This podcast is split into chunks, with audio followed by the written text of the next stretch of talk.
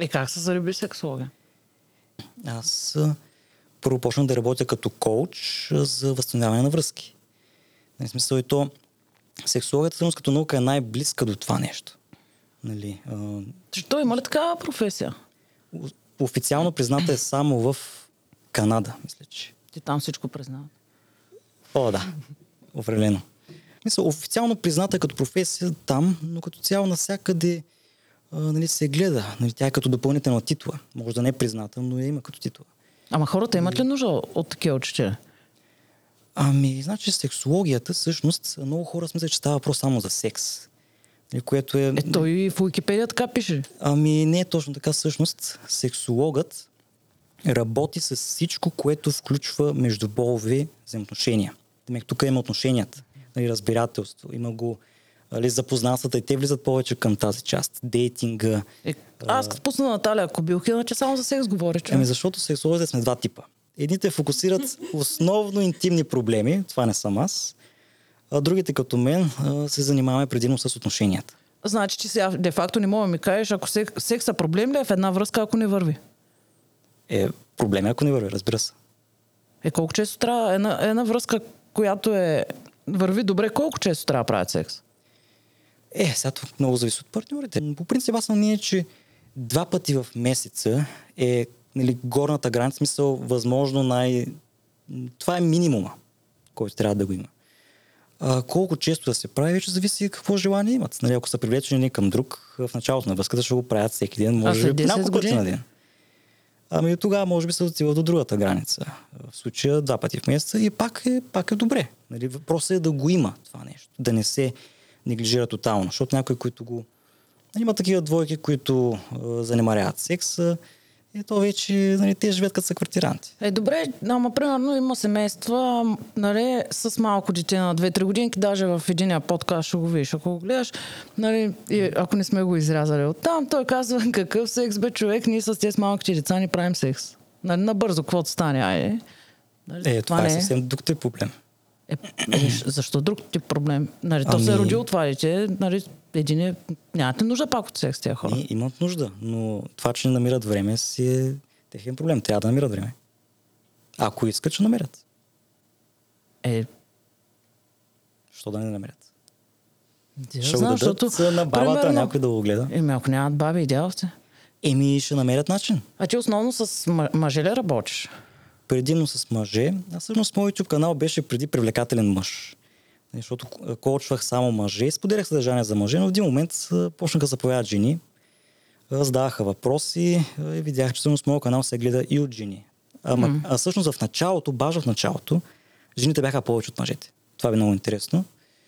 Но в един момент, като видях, че има потенциал това нещо, така иначе то работи с двата пола. Нали, няма, м- в личностното развитие няма пол. Той, е за, той е за всеки. И тогава го прекръстих на привлекателен само. Но във Фейсбука го оставих привлекателен мъж, защото си рекламирам книгата. Тя е за мъже предимно. Я да я покажем. Ние сме я подпрели тук като по истинските YouTube канали. А сега ще я покажем е така. Ето, сексуално привличане. Може да си я закупите, ние ще оставим долу линка, да я прочетете и после да нямате абсолютно никакъв проблем с връзките. Нали? Учи ли как, Точно така. как да си оправят връзките хора? О, да. Всъщност то така започна книгата. прочета нещо. Кажи, кажи, аз ще прочета нещо. Ами, как се зароди идеята за книгата? Всъщност, ам, когато я пишех, не знаех, че я пиша. Всичко тръгна от една раздяла. Ам, там зарязвам приятелката. Минах през всяка там фаза на, на депресията. И почнах да задавам въпроси. Се чудя, добре, какво, м- къде сгафих? Нали, Какво можех да направя по-добре? И нали, ти като търсиш, намираш. Намерих а, Кори Уейн, се казва. А, той е такъв коуч за мъже конкретно. А, и почнах да търся в неговите съдържания да видя, да си отговоря на въпросите. И какво съм можел да направя по-добре. И почна да записвам всяка една моя грешка нали, в един вордовски файл. И какво стана ден след ден? Кажи една грешка само, която записа. Че ми стана интересно. Първата, е тя най-голямата е пространството. Пространството между партньорите. Сексуалното привличане се гради в пространството, а не когато дамата са заедно. На практика влюбването се... Това човек се го причинява сам, когато когато не е с обекта на своя интерес. Тамек излезе се на среща, прекарали се време заедно, после се прибира и почват ни въпроси. Дали тя ме хареса, дали я впечатлих, какво ли мисли за мен, дали тя ме хареса толкова, колкото аз се харесвам нея. И на практика за тези въпроси се увеличава привличането. И дали, когато м- не се виждаш постоянно с този човек, ти да, мислиш сам повече на себе за си него. продаваш Да, идеята. точно така. И на практика пространството е основен фактор за привличане и това работи както в, а, нали, докато търсиш партньор а, и в свалячеството, така и в а, самата връзка. Пример, имах то, то много клиенти вече, аз малко трудно дам конкретен пример, защото те са ми влизам от пример в пример, но ето обажа се клиента, казва, ей, Любо, значи тя ме заряза, а, нали, живеем заедно, отскоро работим даже на едно и също място, какво да правя?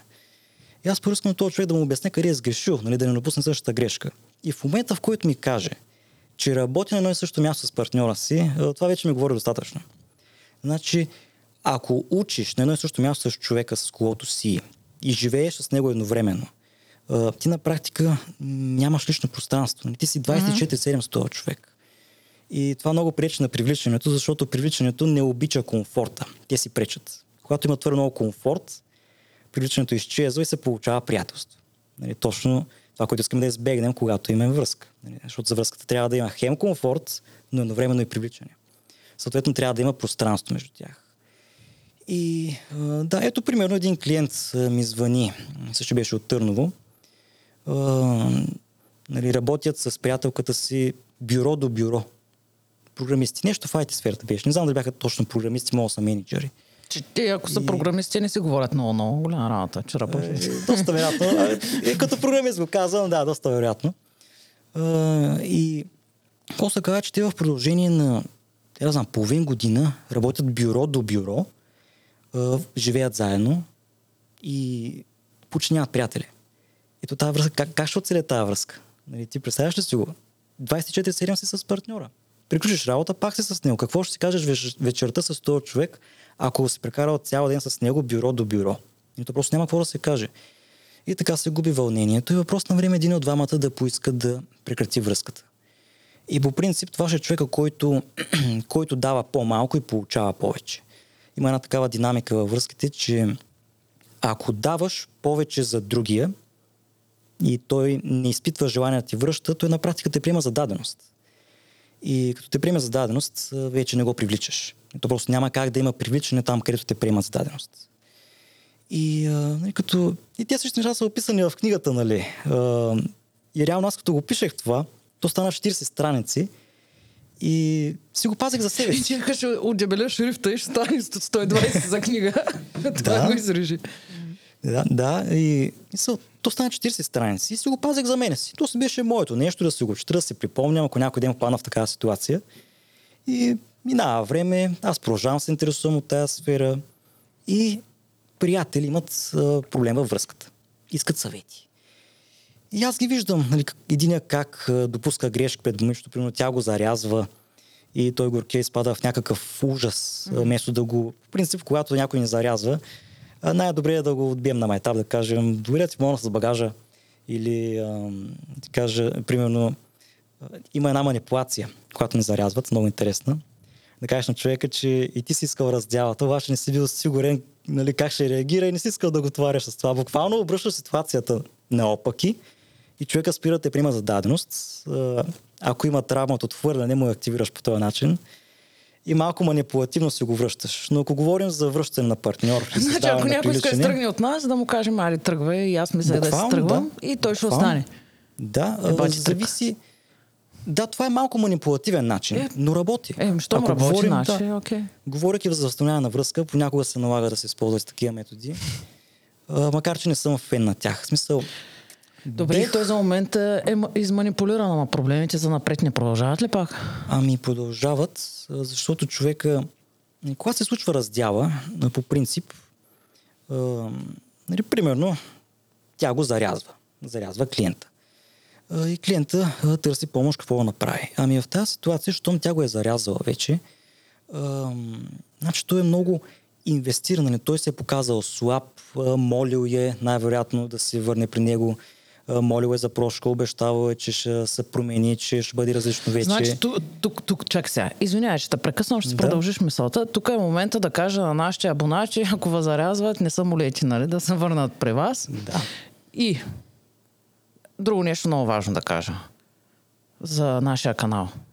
Да се абонирате, да шервате канала, защото а, не е честно да имаме а, стотици абонати, а хиляди гледания на клиповете. Това все едно, а, нали, мъж или жена да си има любов или любовник или любовница, нали, да, да се крият. Същото е, вие се кричи, че нагледате. Покажете се, защото субсидията по европрограмите свърши. Беше отпусната за 13 епизода. Продължаваме с нашия човек. Хареса Камбанката, харесвайте, лайквайте всичко това, което правите за каналите, които харесвате, защото нашите роднини вече бактисаха от нас. Само те да са ни абонати. Давай. Чай, че сгъдих мисълта. Хареса ми много аналогията.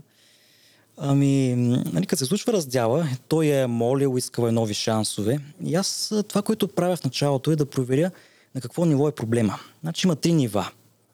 Първо, а, нали, първото ниво е нивото на любовта. Ако има проблем в връзката на ниво любов, това означава, че той ни е показвал, че обича достатъчно. Нали, характеристиките на любовта, това са обичта, грижите, хармонията, комфорта, ам, топлината във връзката. Ако мъжа ни е давал това нещо, тя в даден момент се чувства нежелана, иска, иска нещо повече и се тръгва просто, защото не се чувства обичана. Ако е такъв проблема, тогава може да се извини. Тогава това е правилното. Нали, в смисъл, да, някой като къса с нас, не винаги трябва да го отхвърляме тотално. Нали, има си правила. Ако е проблем във връзка с любовта на това ниво, човека трябва да се извини, да каже примерно, съжалявам, бях голям го пак, оставихте малко настрани, можех и по-добре, ще ми простиш ли, или искаш да се дадем нов шанс? И така се събират. И това реално. работи. Ако е на ниво любов, да. Но в 90% от случаите проблемите в връзките не са на това ниво. В повечето случаи са на ниво сексуално привличане или на ниво уважение. И сега ще направя една много ясна разлика между нивата. Нали, а, примерно, можеш ли а, да се чувстваш привлечена към някого без да си влюбена? Е, ми това, това са енергии, можеш. Разбира се, че можеш. Нали? Ние мъжете сме привлечени към всяка жена, която е красива. Нали? Ние не я познаваме на улицата, ама сме привлечени. Не, бе, ти, на теб не, примерно, не, не ти да е право впечатление, виждаш някой и просто този човек ти допада по някакъв начин, без дори да си говорил. Не ти говоря да, за, да. за, за, нали, за някакви отношения. Просто си пасва ти. А има някой, Точно. който го виждаш и ти просто нищо не ти е направил, обаче този човек не мога да го траеш в обкръжението си. Нямаш такива ситуации. Има такива. Без да е говорил даже, само да го погледнеш. Да, те носят маски. Аз не понасям хора, които носят маски. Нали, Те маските са свързани с травмите. А, Са, примерно, човека не е уверен и слага маска на уверен.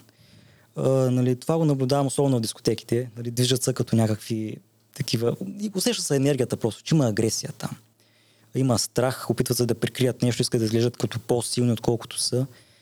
А, И то човек като сложи маска, той не е себе си реално и добрите комуникатори го усещат много ясно. Нали, Ти, навярно, ще мога да видиш някой, който се прави на повече, отколкото е. Но, да, ние тръгнахме за нивото на любовта и привличането. Нали, Ти казваш, че можеш да се чувстваш привлечена без да си влюбена. А можеш ли обратното? Да се влюбиш без да се чувстваш привлечена. Тук много чухме на психология, човек. Те Това е нещата са сексология. прости. Или се влюбваш, или не се влюбваш. Да, но можеш да се влюбиш в мъж без да си привлечена към него. Е, добре, то самото влюбване не е ли привличане също? А, да, но ако не си привлечена към един мъж поне малко, можеш да се влюбиш в него? Той е, не те привлича значи не ми харесва. Точно така. Съответно, виж, ти можеш да се чувстваш привлечена към някой без да си влюбена, но не можеш да се влюбиш без да си привлечена. Съответно, привличането е по-важно от самата любов. Нали, любовта е следствие, то е, тя е резултат от привличането. Тя любовта е тя до време. После? А, после се превръща в обич, но трябва пак да има привличане. Ако няма привличане, връзки се разпадат. А, и А може да имаш привличане към няколко човека. Е добре, бе. О, да. Мисъл, Тогава при кого е любовта? А, ние смисъл, Няколко казахме, връзки че... паралелни, защото имаш привличане към трима души. Любовта към кого е? Към тримата. Можеш ли? Не, не, не, в смисъл, те са съвсем отделни неща. За да имаш любов, трябва да имаш привличане. Ти можеш да си привлечена към много хора едновременно. Добре, Не за да имам любов, влюбена. трябва да имам привличане. Да. Ами, добре, аз виждам трима души, нали, примерно, трима различни. Ами това не, не е нужно да си... Не точно това казахме. Не е нужно да си влюбена, за да бъдеш привлечена. Ти можеш да си привлечена към колкото искаш хора. Добре, мога ли да се влюбя в трима души едновременно? Ами... Имаш такива клиенти? Не, не съм имал такива клиенти. Нали, ако аз съм на мнение, че връзка не може да се разпадне, или то в ситуациите, в които а, някой открадва партньора. Примерно, звъни ми клиента, казва така, така, намеси се друг мъж, той ми е открадна. И аз му казвам, ами виж, ако тя беше влюбена в тебе, наистина, нямаше да може да ти откраднат. Нали, има някакъв проблем във връзката с привличането. Е, да, бе, ако са 10 години заедно. Много лесно мога, примерно, да му е откраднат случая. Появява се някой друг, нали, то в началото всичко е цветя и рози, има го привличането, идва влюбването, в 10 годишна връзка, нали, се сещаш, че те се събират вечерят, обсъждат проблемите, лягат, спът и два пъти в месец правят секс. Ако има привличане, аз казвам, привличането е по-важно от любовта. Ако има привличане, много трудно ще откраднат човека. Защото м- очите ни търсят там, къде сме привлечени. Нали? Ако... Мисъл, могат да те привличат много хора, но ако си щастлива с човека, с който си, е, нали, Добре, няма ти как да ще разбереш, че приятелката ти е привлечена от тебе? Как ще разбера? Да. Еми, то е съвсем видимо. В смисъл, а, старае се за мен, влага за мен, а, иска да ме прави щастлив, да ме вижда щастлив, радва се на малките ми успехи. Тези А ако неща. имаш И най-вече, успехи и появи? най-вече се наслаждава на секса и има желание за секс. Нали, Това, това е един от най-големите признаци за сексуално влечение. Добре, как? Мога да разбереш дали няма някакви скрити мотиви за всичко това. Ами, ето, например... Защото... Да, е, кажи. После ще кажа нещо. Да. Ето, например, мъж е с жена, но е, тя не е влюбена в него. Той обаче не знае. Нали, Той не може да разпознае знаците и си е, Е, е, позволил да защото е бъде в с... ситуацията. Защото е в ситуацията, е влюбен. Затова не може Ами да види е знаците. просто, Дори приятели да. да. му казват, пак не мога да го види. Ами, тя се е прекъила достатъчно добре, но при нея проблема е друг, че тя търси сигурност за връзката и mm-hmm. реално тя пренебрегва себе си, поставяйки сигурността на първо място. И на практика тя така ще намери мъж, който всъщност на нея, ние, ние трябва той да я привлича. Тя иска просто сигурност заради травмата си от изоставяне. Примерно. Нали, Този мъж ам, ще бъде на практика с жена, която не е влюбена в него и ако няма опита или ам, нали, някой страничен да му каже, бе, тя не се държи като влюбена наистина или като привлечена, защото тя може да не е привлечена към него, просто да иска сигурност. А, нали, този мъж просто няма да има наистина пълноценна връзка. Но има ситуации, в които жената може да е била такава в началото, дори година-две и след това пак да се влюби. Мисля, че м- любовта и привличането са много динамични. Могат да се появят, могат да изчезнат. Но там, където има любов, винаги може да се появи отново. Защото привличането винаги бе. може да се появи. Кой чете стари вестници, бе, човек? Ами, нещо някъде го е Имало любов, тя е изчезнала да се появила, но това между другото си го говорим, нали? Няма го излъчваме, ама как ще стане тази работа? Ха. Ами, Той- виж сега.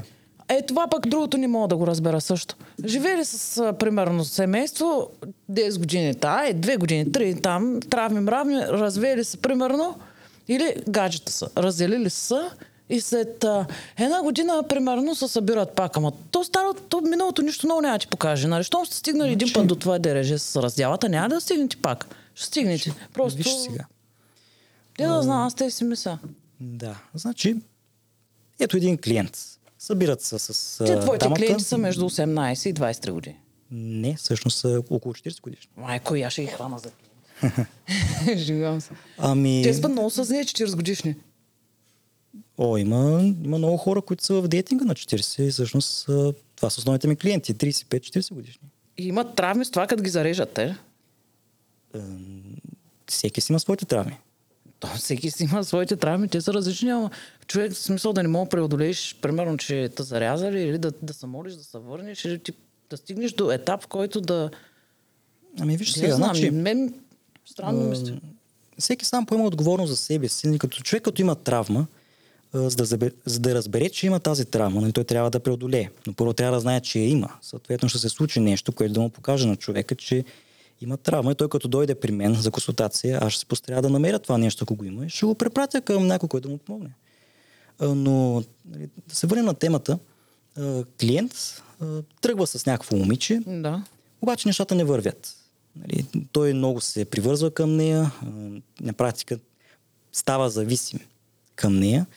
Ето, на- един мъж, като стане зависим от емоционалното състояние на жената, нали, то е ясно, че връзката ще се разпадне. Разпада се връзката. Обаче той почва да а, ходи на психолог. Преодолява се тази травма. Аз му помагам в същия момент да действа към момичето, да й напише там няколко неща, да я благодари за всичко и да я пусне, защото то всъщност това, което я отблъсква нея, нали, това, че той е много вкопчен, той на практика не може да бъде щастлив сам. И той трябва да, да се подпира на нея, за да бъде щастлив. Така изглеждаше ситуацията. И след като той поработи и с мен, и с психолога, вече беше в много по-добра позиция, от която да може да има връзка. И реално свързаха се и вече даже мисля, че живеят заедно. В смисъл, намерили се в момент, в който той не е бил готов за връзка, но сега е готов и ето, че връзката съществува. Въпросът е колко ще съществува. Ама нищо. А, Ти значи си има... свършил работата, събрал си ги. Пък от там нататък... а, значи има ситуации, които... Ето, потърсиме наскоро клиент, над 40 пъти са се разделяли. Е, това сега има ли смисъл? Ма това Това. няма смисъл, ако ще и Господ да се не мога ги събере. Ами няма смисъл, но виж колко време му трябва на човека, докато нали, те двамата партньори имат вина. Защо Да, се бе, няма път? Ама не, просто в някои случаи хората не си пасват. Колкото и да искат да бъдат заедно, те просто не си пасват.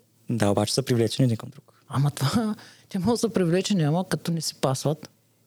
Нали, Ами, то не е, че- изхода пак ще е един и същ. Не, че Дали ще го продължиш една година или две, ама ти като ти почнеш тази връзка на 30 години и на 45 години сте се разделили, 40 пъти сте се събирали и той живота минал и вър гради нова връзка, той усъкатен вече и бас, майка, какво ще прави. не, ама той, не, той, че го вметва между другото, нали? Да. Моето мнение какво е? Да. Не, че... Ами, значи, виж, по принцип, нали, то за да се събираш толкова пъти с някой човек, очевидно двамата има някакви травми, които се активират един на друг. Нали, Очевидно той е нереално и ненормално и Ами, то за... безсмислено. Мисъл, безмислено, но за тях има смисъл. Ама за тях има. Ама, да- ама нали, да, бе, съгласна съм с тебе. Има смисъл за тях. Но то е безмислено, защото изхода пак ще е един и същ. Разделата накрая ще е окончателно. да, и трябва един от тях да бъде достатъчно силен, за да го види това нещо и да го прекрати. Да, защото то е един е, да. кръг, който се завърта Да. всеки път. Да, стоиш в един омагиосен кръг. Като токсичните връзки. Какво ще ми кажеш за токсичните връзки? Ами токсичните връзки се появяват, когато единия има травма и другия вместо да, да, се, да си тръгне или да я постави под въпрос, остава там и страда и се опита да компенсира травмата на другия. Ето, например, контролиращ мъж, който има травма от предателство от страна на майката. От какво? Травма Предателство. от предателство от страна на майката. По принцип, тези мъже са много привлекателни. Като срещна такъв мъж в началото, той, той принцип, тя, тази травма го прави физически силен. Нали, Той е много такъв едър е по принцип. Алфа мъжкар, е? Ами, прилича на алфа, но не е алфа. Гама. Га, бета. Ви бяха те. Алфа. Ами повече към Гама, гамата. гама, да, повече към гамата. гамата. Обаче вижте какво става. Среща го жената този мъж. Той изглежда силен, корав, мощен, знае какво иска, казва си какво иска и тя си казва, вау, това е мъж, който той, си го, той си е алфа мъж, силен, знае какво иска от живота и аз мога да го следвам. Минават два месеца, обаче тя разбира всъщност за този контрол, който налага той, защото той реално е контролиращ, че за това нещо не е сила, всъщност е слабост. Това е, нали, той прави така, че да отнеме всичко друго там, като император, който не иска да има конкуренти. А също време кара такси. Е, ти си е друг. Познавам много такива мъже, между другото. Много с тази травма. И ако трябва да сме статистически коректни, може би 20% от населението ще има тази травма. Не само мъже, и жени също. И как се случва тази токсична връзка? Жената разбира, че а, той има някакъв проблем, тя не разбира какво става точно. Но просто вижда, че той не дава да прави нищо и тя страда от това. Ако тя не си тръгне, връзката е токсична. Нали? А ако тя си тръгне от там, тя ще го спести това нещо. Защото тя от А има ли шанс да го промени? Ами жените се опитват много да го правят това, но не работи. Ако е обратния вариант. Мъжа може да промени жената, но жената не може да промени мъжа. Дискриминация. Ами не сме равни половете, да. А, значи, представи си, нали, силен мъж, успешен, има всичко в живота, намира се някаква жената не е стока. Ами тя като се влюби... какво намира? Жена, която не е стока. Ага. И со, и ви, какво да ти кажа, не е цвети за мирисене. Да. дето се вика. И тя като се влюби, Те сега всичките са в Ергена по това време. може да, ние за Регена ще говорим после. А, тя като се влюби, жената е готова да направи абсолютно всичко. Нали? А, ако трябва религията ще смени, държавата ще смени, а, но ще отиде, ще живее при този мъж, що ме е влюбена в него. На практика този мъж, що ме е качествен, той може тази жена да вземе каквато иде и да я направи качествена. Не, че го прави съзнателно, жената сама ще го направи това нещо заради него. Нали, ако иска да се чувства достойна за него, тя ще си промени лайфстайла, всичко ще направи, само, само колко да бъде с него. Но ако вземеш една качествена жена с някой идиот, тя нищо не може да направи. Абсолютно нищо. Мисли си, че може да го промени, мисли си, че може да го излекува или там каквото и да е, но този човек, той ще си гледа своето, ако е пияница, ако колик, ще си продължи да го прави. Да, може би тя ще има някакво малко влияние. Сега, ако той има травма от, от, от отхвърляне или изоставяне, тя може да го контролира с това нещо и да го заплашва, че ще се тръгва и той на практика да се насилва да прави някакви промени заради нея. Но както нали, за тези манипулации не са добро решение в дългосрочен план. Така че да, жената просто не може да премини мъжа. Защо в повечето случаи връзките се разпадат? Защо се разделят хората? Ами, защо се разделят? Причините са много, но всички клонят към сексуалното привличане. Нивото на привличане, когато мисъл, не си привлечена към човека. Добре. Вече не искаш да си. Искаш да ми кажеш, че ни, примерно във връзката си мога да се караме с партньора си нон-стоп, обаче ако секса не върви, връзката няма да се разпадне. Така ли? Значи секса е част от нещата. Аз говоряки за сексуалното привличане, говоря за това, което те влече към този човек като цяло. Нали, ако трябва да съдим а, кой е виновника създаването на семейства, не е любовта, а е именно привличането. Нали, това да си привлечен към някого. А, всъщност, нали, аз почна да обяснявам нивата на любов и привличане и ти обясних защо привличането е по-важно от любовта, но под привличането има една друга основа и тя е уважението. И аз, когато се опитвам да помогна на клиент да поправи връзката си, идентифицирам на кое ниво е проблема. Ето, например, нали, продължавайки тази тема, можеш ли да уважаваш някого без да си привлечена към него? Естествено, че мога. Аз Разбира се, майка че ми и баща ми ги уважавам. Точно така. А можеш ли да си привлечена към мъж, който не уважаваш? Бе, Не знам ли какво ще ми дойде до главата. Ами ако, Не мога. ако, да не казвам голяма дума. Да, ако не го уважаваш, не той на практика за теб е жалък. А ако той е жалък, Не, ако не го уважавам, не значи, че е жалък. Какво значи жалък? Аз никой не приемам за жалък. ами ако не изпитваш грам уважение за Е, не, ня... не, към ма не го прави жалък. защо Сега- не го прави жалък? Е, как ще го прави жалък? Коя Ами съм в- аз да му сложа епитет жалък? Ами виж сега, В смисъл, той за друг човек може да е окей, може да е Да, да, аз супер, говоря в, нали? в Ма- твоите очи. Е, не, Ако не изпитваш грам уважение към него, какво има? Безразличие. Ами, ако не изпитваш абсолютно никакво уважение към този човек, значи той не го заслужава за теб. Нали, примерно, виждаш някакъв мъж, който е тотално извън ам, нали, рамките на нормалното, като става въпрос за теглото му. Нали. Виждаш, че той е мързелив, не прави нищо с живота си, яде чипсове по цял ден. Ще можеш да го уважаваш. Ще бъде много трудно. Ами, този Ама, мъж... какво да, да живееш с него, така? Не, да, да изпитваш уважение към него. Да, бе, ама аз не мога да го срещна. В смисъл, като го срещна на улицата, не знам, че той по цял ден яде чипсове. И, и, Ами и да, ти за това няма как да прецениш дали да го уважаваш от самото начало. Мисъл, ако изглежда много добре физически или е добре облечен, като някой, който уважава себе си, ти ще изпиташ някакво уважение. Мисъл, някакво базово уважение винаги ще го има там. И ти няма как да, да не уважаваш някой, без да видиш поне малко какво представлява той като човек. Разбираш ли? А, И ако сметнеш някой, че ако не изпитваш грама уважение към един мъж, ти на практика не можеш да бъдеш привлечена към него. Нали, Трябва да го има това базово уважение. И съответно разбираме, че уважението е по-важно от самото привличане. Нали, То е базата. Оттам тръгва привличането и след това идва любовта. И когато м- попадна на клиент, който има проблем с уважението, нали, тя буквално го мачка, жената. Тя, той на, няма думата за нищо. Той просто няма нито стойност като мъж, нито нищо. Жената в такава ситуация много сериозно го наказва. Тя го мачка буквално. Единственият вариант да се поправи тази връзка е той да я прати по дяволите. В смисъл, защото той е стоял там, търпял и измъчвал се. Не знаеш, тези мазохистите. Точно този тип делта мъжете могат да спаднат към този тип, но предимно са омега мъжете. Те имат повече проблеми там. То, когато мъж покаже слабост, жената помни и в даден момент ще го удари по това място, за да му помогне да се да, да го надрасне това, да стане по-силен. Но много често мъжете, които не се справят, на практика така отблъскват жените си. Ето давам ти пример. Стоя на парти mm. и виждам как момичето, не те са партньори, момичето някакъв и праща покана във Фейсбук. И тя почва да му пише. Mm. Нали, с това, нали, пред всички почва да се чати там с него. Какво прави партньори? Ами в началото той реагира, каза, какъв той, да, да го видим тук. А покани го с нас, за да се видим, да пини по нещо.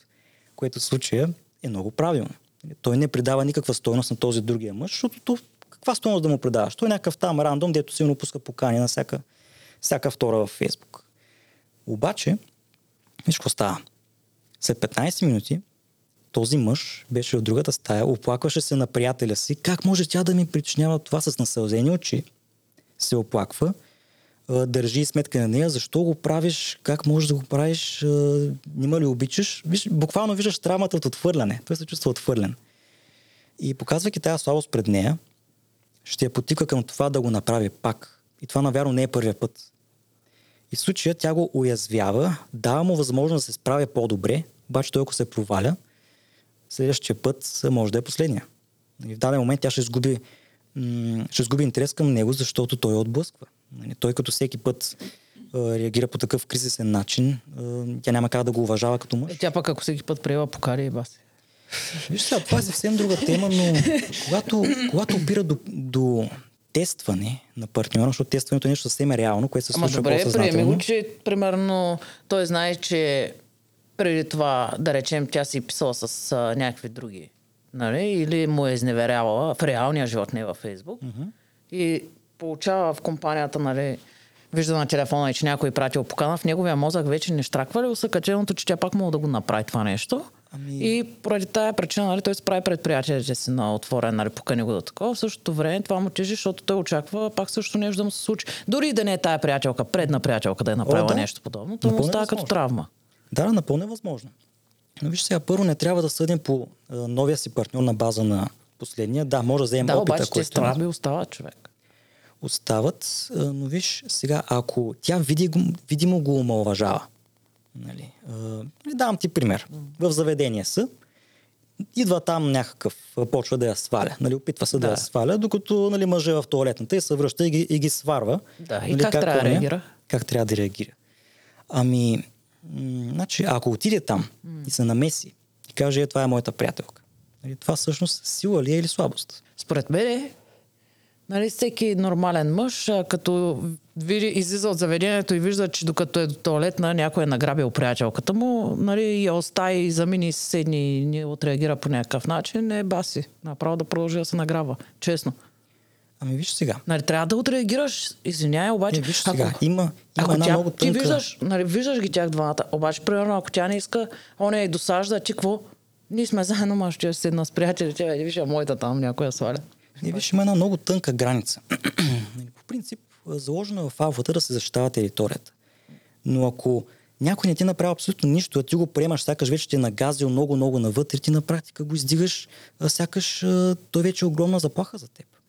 Нали, какво трябва да направи мъжа, ако вижда, че някой заговаря партньорката му? Ами това е страхотна възможност да се облегне и да види дали тя ще го отреже. Защото тя е негова партньорка. Тя е длъжна да отреже другия. И защо му е на мъжа да се намесва там? Нека да я остави да види тя дали като негова партньорка му е вярна и ще отреже другия. Или пък, ако по някаква причина тя обмени контакт с този мъж, тя начин е неговата партньорка. Да, ама той е влюбен. Ами, ако държи на себе си, ще тръгне там. Ще каже, ще беше ми приятно и я зарязва. Това е положението. Ако отиде там и се намеси да изгони другия, показва слабост. Ни даваш... То не е въпросът да го изгони. В смисъл, поне, ня... по някакъв начин да се усети някакво присъствие, защото тя и музиката може да е шумна, не знаеш за какво става, той може да е дръпнал, нали, тя да не иска да е там. Знаеш ли, не знаеш каква е ситуацията. Ами, не, то се личи.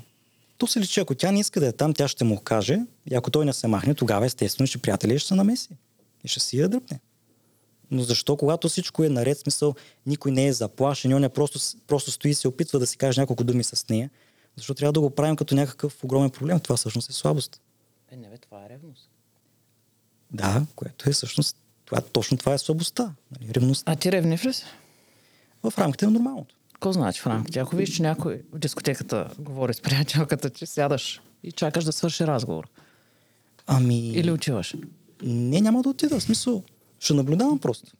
Тя е моя партньорка и за мен ще бъде много интересно да видя и как тя реже мъжете. какво сте си говорили? Ами после ще кажа, че той беше много готин. Що го отряза? И тя ще Yeah. каже, ми ти си по-готин. Тя ще каже, да, не. Я Верно беше готин, най-чао. Ами не, в смисъл като Това е отреагира... кръга на шегата, нали? Да, като отреагира по такъв начин, че не му пука един вид. Нали, Той, той си знае стоеността като мъж. Нали, Ама пука, колко че- хора си знаят стоеността? Стига сега. Колко? Ти знаеш стоеността? Знаеш ли? Когато си влюбен. Ами, когато човек е влюбен, прави много изключения. Това е нормално. Но... Колкото нали, да си когато знаеш имаш- стоеността и те да знам, да, аз така си мисля, че когато си влюбен, нали, по друг начин разсъждаваш. А пък ако си усъкатен от предна връзка с изневяра и сне, там пък вече си не си го преодолял, нали? Защото има хора, където не са го пре- преодоляли. Така е. Примерно има такива болни мозъци, където следят телефоните нали, на половинките и си гледат вътре кой с кой си пише. Нали? Това И половинките им, какво правят? е, пишат си с други, какво правят. Ами половинките им, точно това е токсична връзка. Ако половинката остане там с такъв човек, тя не му помага. Тя как му помага, като остава там и го търпи? Нали, там се чувства. това е. Чувства, обич. Е, чувства обич, но Ти имаш сега приятелка? в момента не. Що нямаш? Защото си осъзнал всичките тънкости. Ами- И вече са ти ясни, като ги видиш. Не, ами всъщност... Добре, не са ли ти ясни? Ясни са ти. Чакай малко един въпрос след друг, защото влизаме в тема Аз ти после ги трета и заредих, ти четвърта. ги из... довърши. Значи от последните две години се ударох изцяло на кариерата си. Съзнателно не съм търсил жени изобщо, макар че съм бил отворен, ако някой иска мен да ме търси. Нали, То винаги човек не иска да се изолира тотално от любовта. Но заложих много на кариерата и аз всъщност м- съветвам много мъже на тази възраст да го правят. По принцип, защото ако човек не го направи в 20-те си, кога? Да, Нали, тук съм съгласна с теб. Познавам страхотни мъже, които да. са може да направят нещо страхотно, имат невероятни умения, супер талантливи. Обаче с жена Да, и дете на така е. 24. Така е. И какво правил там човек? Приключва мач. Трудно му е. Може, пак може, разбира се, че може. Но просто става вече много усилия ще иска. Той има вече други приоритети. Трябва да се грижи за, за жената, за детето. Няма право да рискува нали, да си напусне работата, да стартира нещо свое. Трябва винаги да има сигурни доходи там. Аз затова написах статия. Мъж не трябва да се занимава с връзки преди да навърши 28. Така съм я кръстил.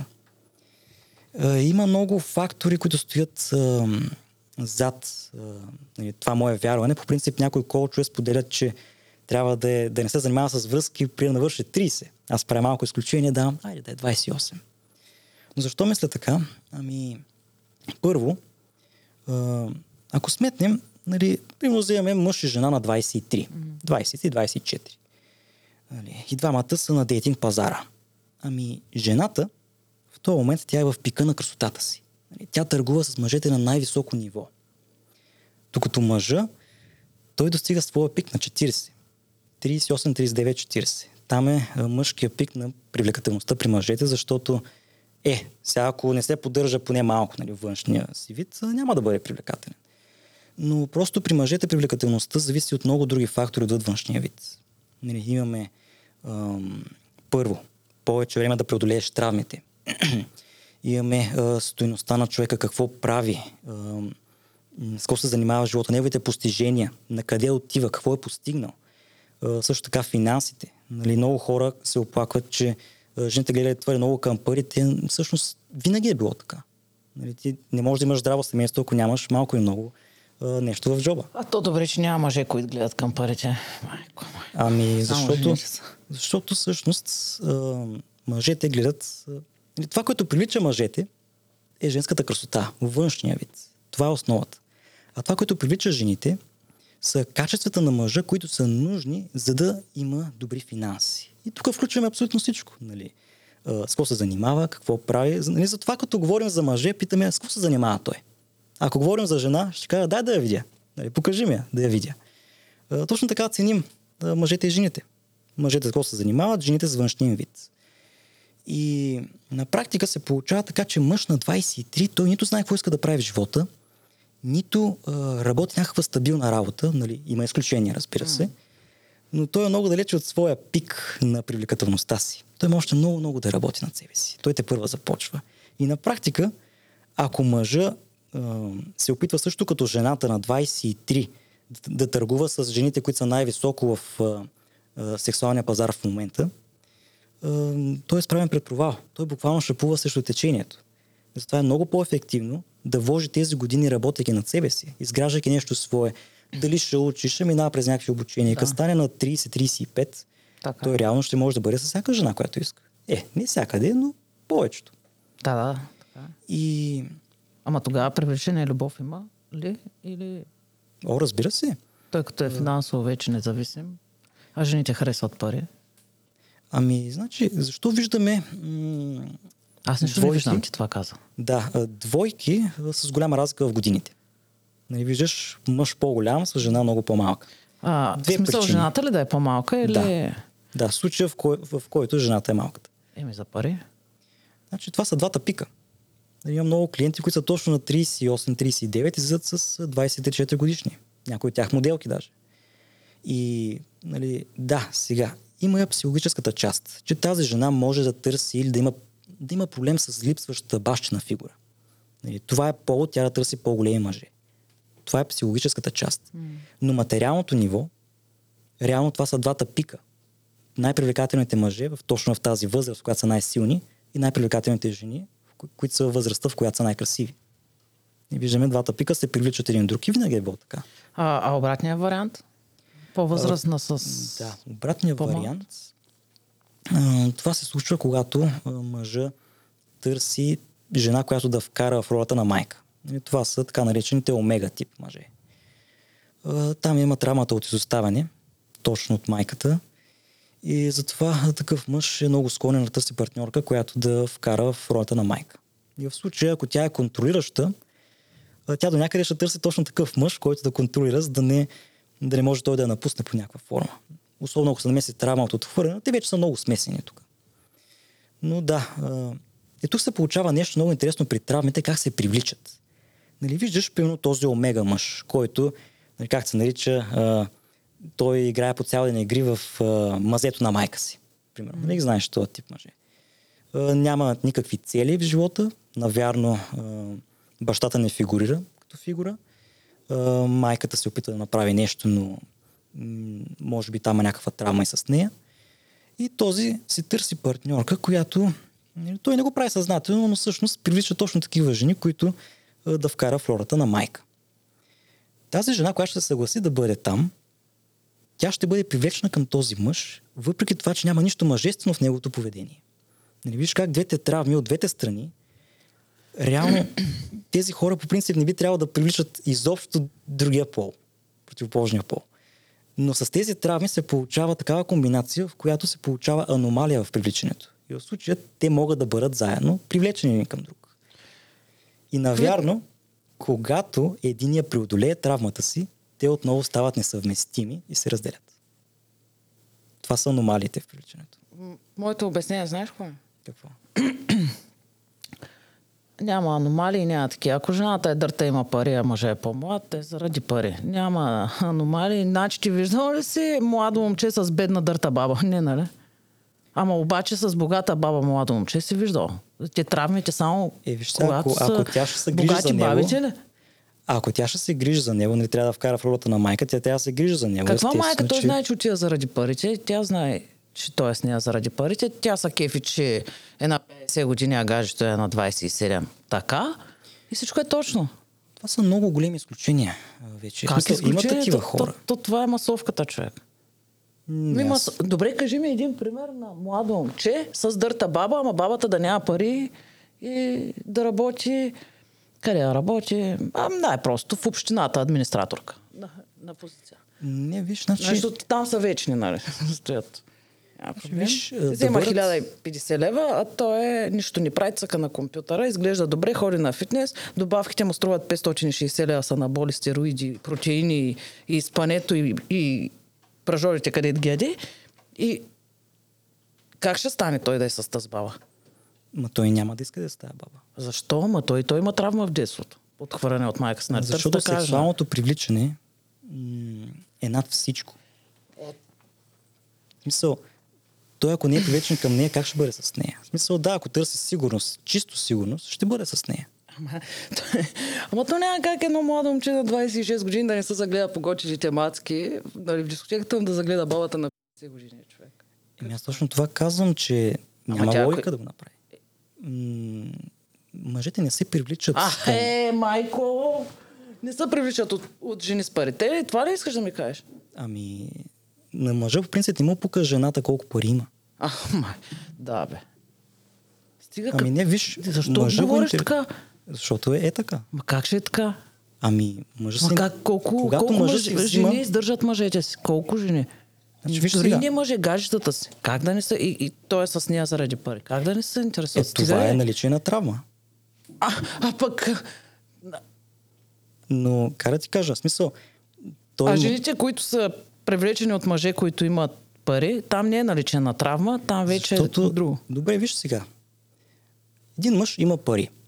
Той тия пари как ги направил? Също така е на пръста ли? Той има а, увереност, уверен е да следва това, което иска да прави в живота. Работил е над себе си, изградил е фирма. А добре, Реално жената с нещо. пари, штракал е с пръсти, някой ги дава. Жената с пари, нали, това ти казвам, че по принцип мъж, който няма травми, не се интересува от това жената колко пари има. За него е важно тя да е красива и да се разбира добре с нея. Нали, парите не правят жената привлекателна. на различни езици, май не мога да се разберем. Един пример мога да дам. А, значи, жената, колкото и пари да има, ако не, ако не може да привлича мъжа, тя няма никакъв шанс с него. Освен ако той няма конкретна травма. Разбираш ли? Няма значение колко пари има жената. Ако не може да привлича мъжа, тя е до там. Ето, например, срещам жена, която има пари. Нали, Обаче Добре. тя не ме привлича. Тя няма никакъв шанс с мен. Аз няма изобщо да отида да се запозная с нея. Или да се интересувам какво прави, що прави. Имаше една такава жена в Ергена, миналия сезон. А, Проблема е, че не знам как се казваше точно. Няма значение, аз не съм ги гледал едвата сезона. Направих Да, да, жалък опит, тя му- на третата минута не мога да Значи, издържа. тя му подари дипломата си на Ергена тогава и се занимаваше с някакъв бизнес. Но тя визуално не беше красива. Нали? И тази жена много парадираше с постиженията си. Но реално, ако го няма визуалното, няма тази визуална женствена привлекателност, тя как да го привлича този човек? Просто няма как да стане. Един път говорим за пари, един път говорим за дипломи, човек. Различно е. Ами не, точно това говорим, че тя като има пари, това не означава, че го привлича. Докато мъжът като има пари, той привлича жените. Ама- Жените като имат пари, не привличат мъжете. А то Сергей влиза вътре за да си търси жена, така ли? Реално да си търси жена, според тебе. Ами... И влиза ли заради парите в предаването? Те не им плащат. А, не.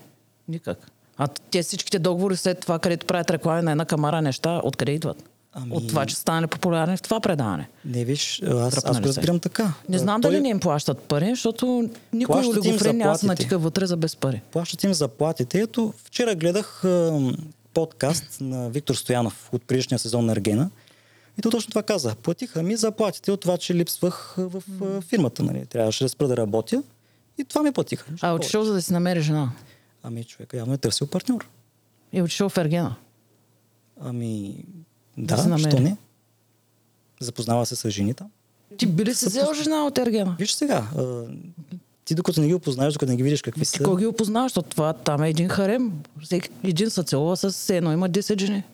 Това си е харем. И какво става? сега, а, а, е- предаване. В смисъл, так ще си вземеш жена от там, бе, човек. Те са влезли за пари, Ергена- влизат вътре и се целуват с един мъж, който правят едно предаване, един рейтинг, всеки си действа, взема си облагите и това е. И виж сега, човека като влиза само, той си знае защо влиза. Нали, той като е влизал, поне Виктор, така обясни, че е влизал с идеята да се запознае с жени, да види дали може да намери нещо. Но това си е неговото. Нали? Аз, Ама е, и, и ти му вярваш, че влиза с идеята да си намери жена в Ергена. Ами защо не? Мисъл, е, сега, примерно, а, ще участвам в Survivor и там някъде другаде. То ме е ясно, че това ще ми направи известен малко и много. А за Нали, ще ги има и другите фактори. щастие. Ще ги има и другите фактори. Не, не влизаш само за това. Влизаш за изживяването, да, да станеш известен, предполагам, е един от бонусите. Но в същото време това не пречи да, потър... да влезеш с идеята да, да си търсиш партньорка. В Survivor или в Ергена? Говоря ти като цяло в предаването. Нали, че ти, ясно, че като влизаш някъде, имаш някакви други цели там. Нали, както повечето жени сигурно влизат за да станат по-известни. Сега то си е тяхна работа. Но навярно ще има такива, които влизат а, и с целта да видят дали ще си паснат с него. Иначе аз за Ергена съм на мнение, че той е... Ергена е един буквален гайд за жени как се сварят мъже. Дай на български човек. Аз дам една дума на английски. Ти сега само думи на английски ползваш. Е, Кати. Ами, Сигурно заради той не се разбрахме преди малко.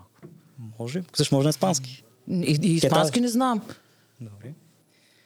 Ами, значи в Ергена си проличава много ясно, че м- красивите жени нямат подход към мъжете. Нали, те са свикнали мъжете да ги търсят постоянно, да им дават а, всичко, да ги канят, а, да се борят за тях. И в момента, в който 20 си красиви жени, сега повечето са красиви, попадат на, нали, с такива конкурентки като себе си, а, нали, жени от същата стойност, така да се каже, поне визуална, айде, се речи, че те просто нямат подход към мъжете. Те не знаят всъщност какво да направят и как да го направят и затова и много от тях се излагат. Добре, обясни ми тогава, защо в това предаване Ергена сега, нали, където го загледах, имаше една пълна жена. Защо я оставя тази жена до края, като то е ясно на всички, че тя няма да спечели? Защо, защо оставя до края да стои? Тя е Пам. Ами, виж сега. Пам, тя си има своята травма. Там е травма от подиграване. Тя носи си маската на мазохиста. Тя затова промотира много, че човек трябва да харесва такава каквато е. Нали? Да виждаш човека отвътре. Човек, и аз е като малко- малко... кът кача 85 кг и викам всички да ме харесват така, каквато съм. Да, точно Дали това е- оправдавам си яденето. Да, Е, това е иллюзията. Нали, тя вярва в това нещо, но всички знаем, че чисто нали, физически в материален свят това няма да проработи. Те. А, но Ама в Ергена работи. ми виж сега, а, аз също бих я оставил, ако съм на него място. Защо? За да улежиш накрая. То е ясно, той защото- дали е ясно, че аз спечели. Защото е много по-достойно от повечето там. Ма достойна, ама нали си търсиш жена, не, не търсиш качества. Ами да, но... Нали, като мисъл- е достойна земя, да живееш с нея. Ама не виж, той ще остане най-достойната знае накрая. Поне предполагам. Но сега, ако аз съм на негово място, аз ще махна тези, които са, нали, ще почна да махам тези, които най-малко харесвам. Нали, има такива сред тях, които според мен наистина трябва да се махнат много бързо. Нали, докато Пам показва много, голем, много качества. Реално, да, тя може да не е а той прави секс с тях в, в Ергена или не? Не, не, няма такива Само работи. се изобщо. целуват. Не, не. Само се Само, целуват. само за целувки, да. Е, сега не съм бил там, за да ти кажа. Да, бе, просто си го гледал. Да, следиш го. Да. Ето аз разбрах повече от подкаста на Виктор Стоянов. Сега, една, тук си озаглавил една глава. Превърни запознанството в първа среща. Я кажи сега, как да превърна запознанството в първа среща? Ами, значи, тук става въпрос, ето ми се случи веднъж, виждаме едно момиче, разхожда се, но се разхожда малко, сякаш си губи времето. Нали, отбива време. Не знае какво да прави, явно чака за нещо, ще има много да чака, каквото и да е. Отивам, питаме какво прави, след това беше при време, не помня точно какво се случи, какво съм казал, но питаме какво прави, а, накъде се е запътила. И се оказа, че тя чака за нещо и какво стана? А, Запознахме се, почнахме да се приказваме, разхождаме се, тя после си отиде там, то беше в университета, и си влезе там в часа, който чака. Нали, ето как може да се превърне мисъл, и то не е нещо, кой знае какво. Запознаваш се с човека, който в този момент е свободен и се разхождате, сядате на заведение и когато нали, там стане време, когато който ще трябва да си ходи, си ходи. Също може да се направи във фитнес. Запознават се двама в фитнеса, нали, пита я той, нали, в случая, пита я, а, имаш ли работа след това, нали, обменят си контакт, пита, искаш ли да отидем да изпим нещо след а, тренировка, тя казва да, и ето как запознанството се превръща в среща. Да, в първа Но среща. то е нещо съвсем базово. е. Обикновено запознанство с... Е, Е, то трябва да има нещо, нали? Трябва да се е това втора среща, примерно. е, не, там вече ако се харесат на първата, ще има втора, да. Да. Добре, идва някой при тебе. Примерно имаш такъв клиент, идва и ти казва, аз си харесах една мацка, помогни ми да я сваля. Ами, по принцип аз в YouTube не споделя много съдържание за свалячество и за самия дейтинг. По-малко е. По принцип, повечето ми теми са свързани с нали, след като вече има установена интеракция, mm. нали, оттам как да се процедира или как да си я върне, да й върне интерес, ако тя го е отвърлила, зарязала или там отрязала, каквото и да е. А, добре, и затова YouTube... реално много рядко ме търси някой с цел дейтинг, макар че имам такива хора, да. Значи да разберем, че клиентите ти идват основно от YouTube, т.е. където да, се виждали. Да. Дай кажи бройка, за бройкаджиството. Бройкаджиството това е при мъжете, които се стремят да имат колкото се може повече партньорки. Нали, да правят колкото се може повече секс на практика. Там за това нещо нали, има разлика между този, който има много опции и този, който сграбчва всяка една от тях. И разликата е, че всъщност единия иска да докаже нещо, а другия е в мир със себе си. Нали, в случая този, който иска да сграбчи всяка една жена, която му се даде възможност, аз имам такива клиенти, които идва при мен, казваме човек, не мога, трябва да правя секс, пиша на някакви даже вече грозни, само, само някой да се появи там, колкото да има нещо.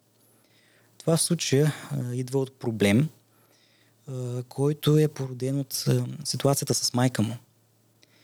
Значи той е попаднал в енергийна връзка с майка си. Това е много интересен случай, който реално той е изместил баща си чисто от към, нали, като фигура, бащата го няма, той е взел тази роля и се стреми да помага на майка си. Нали, той е имал конкретна травма пак с нея, разбира се.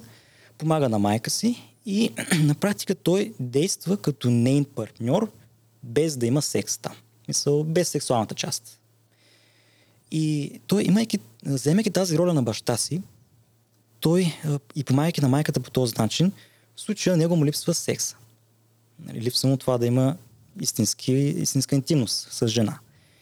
И тази част липсваща да се опитва по всякаква форма да се прояви, и колко се може по-силно. И той, докато е в такава енергийна връзка с майка си, той затова търси постоянно жени, с които да приспива. Ете за една вечер и после повече не ги търси. Нали, ако, ако го върже, нали, тя да му се върже пак, пак ще приспи с и пак ще я захвърли.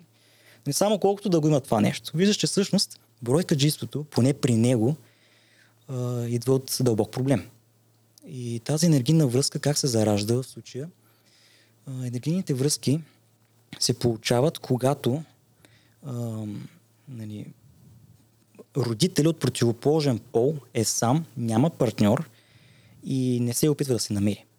Нали, той просто се отказва от другия пол а, и така реално детето от противоположния пол, в случая той е син, се опитва да й помогне, вижда, че тя е сама, че тя има нужда, мъж да й помага. И има много такива примери, всъщност, които мога да дам. Даже за члена на семейството, което нали, мисъл, виждам го отблизо как изглежда това нещо. И а, да, това е едната причина за бройка джисто. Втората причина е а, травма от отхвърляне от страна на бащата. Когато мъжът е отхвърлен от баща си, той се опитва много да се доказва на мъжете. виждаш как тези проблеми винаги идват от някакви травми. Реално. И бройка джията, той за да спечели уважението на мъжете, той иска да, да го виждат постоянно като някой максимално силен, да си каже, е, той виж с колко жени излиза, нали, с колко жени спи, иначе е много велик. И той си казва с колко е спал и си мисли, че го мислят за още по-велик, което в случая изобщо не би трябвало да е така, макар че някой го промотират това нещо. И а, по този начин той търси да спи с колкото се може повече жени, за да може мъжете да го уважават, да го мислят там, че е някакъв повече от другите и така нататък но за цялото това нещо стои болката. Някаква болка, така назад, на бекграунда или на работния плод, айде на български. А, на фонове, на фона. Ако, ако някой от а, гледащите нашия подкаст роднини, само да ви кажа, а, нали, за назад в връщането проблемите за сегашните ни проблеми, нали, които имаме, нали, основани на нашите прадеди, може да гледа нашия преден подкаст с семейните констелации, където може да разбере повече за какво той точно говори. Там става ясно достатъчно добре. Да, те семейните констелации са един наистина върховен метод. А, нали, имаме хипноза, позитивна терапия. А, констелацията също, също се нарежда като основен метод за преодоляване на травми. А, и тя в момента е едно от най... А, така да се каже, това е модата. Сега на там отива всичко, защото е много бърз метода, когато става въпрос за ефективност. и много хора, нали всеки Ме, терапевт... той Емили Тротонетката и чеченеца бяха мода. Виж какво стана. С мода очинуха се. Оф, не, там, Трешетките и бати модата. оф, там не искам да знам под всякаква критика всичко. да, семейните констелации са нещо. Да, да, интересно са и нещо полезно. И в Русия има където ги правят, но гледайте нашия преден подкаст, отдолу има координатите. Сега обаче ще задам още един въпрос по твоята книга. Едностранен и продължителен чат, който не води до никъде. Какво значи това сега? Ами това е чат. Една приятелка наскоро ми показва как чатят с нея. Де. Момчето пита какво правиш, тя каза какво прави, връща му въпроса ти какво правиш, той каза ем нищо. Нали? Ем нищо. И пише така. Ами, пишат си и какво става? Мисъл, до никъде не стига. Точно това е едностранен, нескучен чат. Нали, като няма някакво вълнение или няма някакво развитие в този чат, м- примерно той да не напише нещо по-интересно, да я пита «Бе, тя какво прави. Аз не ми е изключително лесно на чатя с жени по принцип. Нали, аз никога няма да започна чат с а, здравей, как си или приятно ми да се запознаем. И това е много скучно, защото всеки го прави. Да. И аз ако харесвам при някой момиче в Инстаграм, ще напиша директно Русе въпросително. И да я питам дали е от Русе. Това е нещо ново. Нали? Тя не е получавала такива съобщения. И съответно ще ми отговори. То като ми види, нали, другата причина да ми е много лесно на чатя е, че имам висока социална стоеност. Нали, аз като човек, който има YouTube канал, като ми лежа в профила, нали, моментално разбираш, че аз правя нещо в живота си. Това допълнително ми помага. Да ти отговорят. Да, то Верно всичко в профилите, всичко зависи от стоеността на профила. Няма значение какво пишеш. Мога да пишеш глупости, но ако профилът ти е добър, ще издават с теб. Не, аз защото съм много далече от социалните мрежи, нали? Не съм много наясно. И то зато и втората най-голяма глава тук е точно за социални мрежи. Я кажа. Относно чата, примерно аз като искам да заговоря някого, нали, ще му напиша нали, Русе въпросителна, а, или ще му пиша нещо друго. Примерно, много хора в момента, а, в България конкретно, а, плюят а, приложенията за запознанства. Нали, менталитетът е такъв, че един вид, който е там, сякаш а, за нищо не става. Той има ли такива приложения за запознанство? Има много, да. А, Дори във Фейсбук има вградено. Аз знам и ти знаме.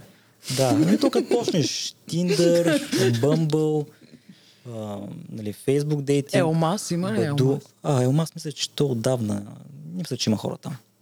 Асладур.com Това не го знам. Как да го знаеш? Аз по едно време влязох във всяко едно, за да ги проверя специално, да видя колко са активни. Така че в повечето съм, съм бил. А, сега от към приложения за познанства, най-ефективното знаеш кое е? Не. Всъщност е Инстаграм. Макар, че то не е, не е направено с тази идея, но реално то е най-ефективното. Ако искаш да се запознаеш с някого, да се зачатиш с някого, евентуално да го поканиш на среща, ако чата върви добре. Не е ли той Тиндъра най-ефективно? Ами... Там всичко е точно ясно. В България кой е влязал, на къде ще метне, ясно Че е. в България не, именно защото хората са малко настроени против тези приложения и реално нали, казват, те само загубеняците влизат там, те само тези дет за нищо не стават, нали, те са последна дупка на кавала. И то на практика ти сега от тук от Русе, като влезеш и видиш румънките, мога ти кажа, че разликата е огромна. Румънките ползват това приложение наистина за запознанства. Докато при нас, тъй като хората са с този менталитет, наистина предимно хората са такива, които Е, в щатите го ползват като българите, значи. Ние сме колония на щатите. Е, не знам как го ползват в се. щатите. В щатите го ползват просто една вечер да си намериш с кой да спиш и това е. Ами, по принцип, то не е направено конкретно с тази цел, макар че много го ползват А, и не, с бе. тази цел. А, но, когато опира до редовните потребители, те, които го използват точно по предназначение, за тях е много ефективно. Но проблема е да отсееш тези, които са наистина последната дупка на кавала. Нали? В смисъл, непривлекателните, които нямат никакъв друг шанс да чатя с някого. И това става, нали, колкото по-такъв е менталитета на хората, че тези приложения са за загубеняци, нали, толкова по-малко качествени хора влизат на практика. Но имам а, приятелка, която се запознах с нея точно по този начин. Тя последните си трима приятели а, ги е намерила в Тиндър. Нали, оттам са се запознали и реално си има връзки с тях. Нали, вече година наред а, с приятели, които ги намеря само там. И се щастлива с така, нали, с такива. И който го ползва по предназначение, няма никакъв повод да не намери това, което търси. Стига да е достатъчно добър в това да отсява тези, които го използват по други цели. Да, лесно ли е да си намерим гадже в Инстаграм? В Инстаграм. Да. Ами, зависи стоеността на профила. Ми, ако е нов профил, обречен е. Значи, виж, Моя е на стойността- три дни, баси. Значи стоеността на профила не се формира толкова от... А, ти предполагам, мислиш, че се формира от фолуарите, колко хората следват. Не е трудно човек да се направи хубав профил. Нали, тук говоря за личен профил, не бизнес профил. Нужно е просто да качи няколко хубави снимки и най-вече за мъжете да покажат, че отиват някъде в живота.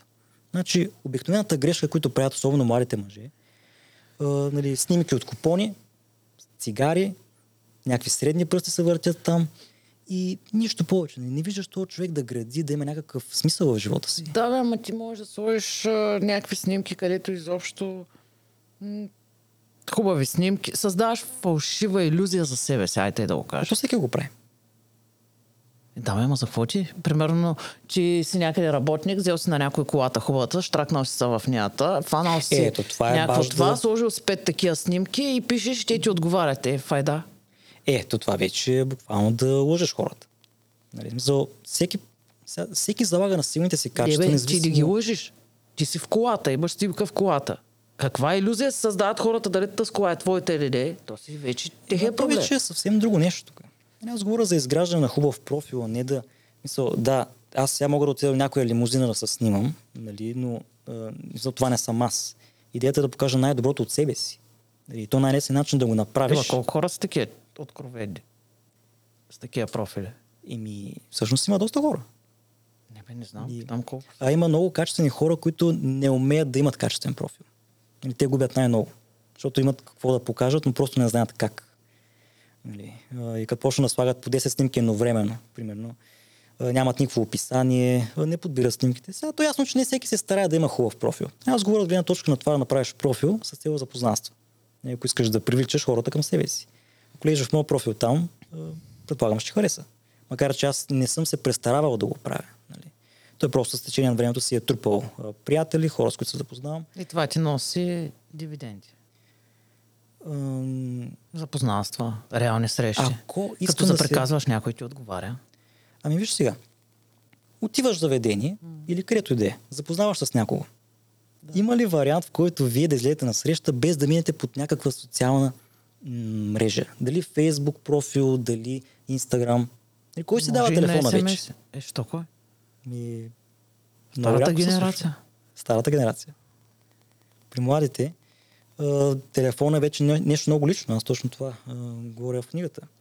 Нали, че да, няма нищо лошо да поискаш нечи телефон. Нали, но в А виж случая... колко по-красиво стои. Може ли да ми дадеш мобилния си телефон? От това, абе ти имаш Фейсбук. Или, абе ти имаш Инстаграм. И аз дай Инстаграма. И още по-ефективно, ако първо поканиш Ще не е човека, ако първо поканиш човека и след това му поискаш контакт, е още по-добре. Защото тогава вече се очаква да обмените контакт. И виж сега, ако можеш да обмениш контакт с някой мъж, някой много хубав мъж, който много харесваш, и нали, този мъж, мога да му вкажеш два профила. Нали, един, имаш един хубав профил, един профил, който нямаш нищо там празен. Ами, естествено, ще дадеш хубавия. Нали. И ако можеш, ако имаш опцията да си направиш хубав профил, защо да не се възползваш от това и когато обменяш контакт с хората, не, те, те задължително ще погледнат профил. Ще видят какво има там, какво си, защо си. Нали, особено жените, като дам на някоя да ми види профила и тя почва да гледа, а, ма ти се занимаваш нещо много интересно, какво правиш? Имаш една, дето почна и в TikTok ме последва, и в тубата, и статиите ме чете. То не е само една. И то като имаш добра социална стойност, нали, профилът ти като привлича хора, жените почват сами да пишат. Нали, а, писали са ми инфлуенсърки. А, И тук Е, не говоря... Ами хората имат много грешно мнение за инфлуенсърките. Е, някакво какво мнение да имам? Стоят и продават нещо, събрали а, 100 хиляди абоната и стоят им продават а, парфюм ли ще им продадат, а, крем за лице ли ще им продадат, или какво продават? Те продават. Ами- Какви са? Това, което ти целиш с канала, не е ли същото? Да имаш много абонати и да рекламираш. Ми... Ти не си ли инфлуенсър? Не, моето е на по-високо ниво. Ами аз като говоря за Замисъл е по-голям. Аз мисля да направя една общност, да стане като секта, да влияе на тези хора, нали, да покоряваме, след и партия да създадем, да влезем в общината и оттам нататък вече да властваме. Това да продаваме кремове отдавна не ми... ами заговорих за инфлуенсърки. А, Абе, не е ли много важно един мъж да има чувство за хумор? да. Добре. Важно е. но Говорим, какви са чувството- инфлуенсърките? Но чувството за хумор а, не е сред нещата, които привличат сексуално, а човешки. Добре, бе, кажи за инфлуенсърките сега. После ще Ами, кажа за другото. има- Много въпроси имам към тебе, то 100 часа няма ни стигнат. Има голяма разлика от инфлуенсър до инфлуенсър. А, Аз също съм частично инфлуенсър. Нали? Аз инфлуенсвам с нещо. Аз се кефя на инфлуенсърки, които правят нещо отвъд тялото си. Примерно, тя рисува, нали? качва а, картините си или пък а, пътува много, качва снимки на места. Това Да, пак е да. инфлуенсър. Нали? Тези, които го правят с тяло, И отдолу подкрепете тях, ме, за да пътувам. Преведете ми пари, за да ви пускам снимки. Те някои не го правят. Този ходи от сутрин до вечер на работа и пуска пари, тя да обикаля да му пусне снимки, да ги видим май. Виж, някои не го правят с такава цел, реално. Те просто обичат, а, нали, искат примерно да се продава картините или просто обича картини или обича снимки, искат да... Ти, това ще залезе ти сега с този изкуствен интелект. Знаеш какви картини рисува? Кажеш му, нарисувай ми а. Джим Кери като Джак Спароу и ти го изкарва. Е, Е. Ама ти го рисува. Ами, И ти го пускаш на една тениска и продаваш тениската и изкарваш 10 лева от изкуствения интелект, който е безплатен в момента. И още финални два въпроса. Когато тя е прекалено ревнива. А, тук какво става? Когато жената е прекалено ревнива. Ами, значи, а, първо трябва да сме наясно, че ако е прекалено ревнива, има травмата от... а, Остей травмите, бе. Кажи човека от среща как да се справи. Той ясно има травма. Кажи ми как да се справи партньора, ако тя е прекалено ревнива. Добре. Какво прави мъжа? Значи, сега, ако тя се... Важно е да се забележи дали тя се опитва да го контролира, този мъж. Ако се опитва да го контролира, той трябва да каже, че това е нейн проблем. В смисъл да я успокои първо. Не трябва да е в момента, в който тя е в разгара на тая буря. Нали? Най-лесният начин е да я успокоиш първо, да кажеш, така ли бе, мило? Извинявай, не исках така да... Такова. Ма ти що се притесняваш от някакви, дето не могат да ти стъпят и на петата? Нали? Виж каква си секси. Нали? Изкарваш от това състояние. Секси го каза по-русенски. Секс. Да, човек, ти си моята сексуална богиня. Нали? Що се притесняваш от някакви, дето не стават за нищо. Нали, като го отбие по такъв начин, а, нали, жената се Малко ревниви успокоява. жени се срещал. Малко. Имал Те не минава пар- да ти кажа. Имал съм такава партньорка, между другото. не мога да успокоиш тя човека, че иска да ти... Ревността наистина е болесно състояние. Виж, Оля, какво направи човек от една ревност наряза на парчета жена си я натика в куфар? Как ще я успокоиш? Как, как тя ще го успокои Милан Дей? Той е нарязал човек, къде отиваш? Еми, значи виж сега, то... М- тук говорим за стабилна връзка, нали, в която жената е ревнува. Нали, ако тя е твърде ревнива, връзката те първа няма да продължи. Разбираш ли? Мисъл, Значи те, тя те, те ще се развият Във всяка една по- следваща връзка ще е така. Защото тя ще си ревнива. Докато не разбере, че проблема е в нея. И то няма как да го пази този мъж от всичко. Е, освен ако не се търси мъж, който да го дели от абсолютно всички други жени, нали, което се случва. А, И после, накрая тя сама се тръгва от този мъж, защото той е мъж почехал. Е, да. Така излиза. Нали, и аз съм бил в такава връзка. Нали, аз затова съм го видял всичко. Аз там ти, ти ли я заряза или тя те заряза? Тя мен. Значи аз, аз съм често се хиля с клиентите ми и викам, човек, аз всичките твои проблеми, аз вече съм ги видял. Аз съм ги имал. Аз затова мога да ти помогна. Нали? А, но да, така е на практика, когато жената се качи на главата на мъжа и то и обратното по същия начин. И Контролира го, казва му, няма да излизаш с други жени, няма да общуваш с други жени, тая ще има фолио, ще си я блокира и той го прави всичкото и така година наред, тя го зараза. После, защото той е мъж почехал. Не? Той няма а, нали, къде е това мъжкото да тропне с а, крак или с ръка по маса и каже, знаеш, какво това си е твой проблем, не е мой. Нали? Няма, да, няма да живея по някакви правила, които ти ще А те защо стоят? Защото ги е страх да не се тръгне половинката им, не? Затова ли стоят по този начин и се съгласяват с всичко? Мъжа. Да. Ами, точно зависи от някоя травма. На практика тя заплашва, че ако... Всичко е за травми, човек. Колкото да се опитваме да избягваме тая тема, всичко идва там. Ако той го е страх, че тя ще го отхвърли, ако той не се съобрази с нея, той има тази травма от отхвърляне, той може да се съгласи и ако... Кога един мъж става мъж почехал? Защото той може да влезе във връзката и да не е мъж подчехал. В предната си връзка неговата да, жена да е била подчехал. Влиза в друга връзка и нещата се обръщат на 360 градуса. Ами, значи има фактори. Един фактор е той да не е щастлив със само себе си. Да търси да се подпре някой друг, за да бъде щастлив. Нали, той, от това състояние на практика той може да бъде манипулиран много лесно. И а, в това състояние, нали, аз като видя такъв мъж, а, просто е ясно къде е проблема. Тя после го заряза този мъж или почва да го омалважава и го наказва за това, че е такъв. И той съответно... Ама добре, в предната си връзка той не е бил такъв.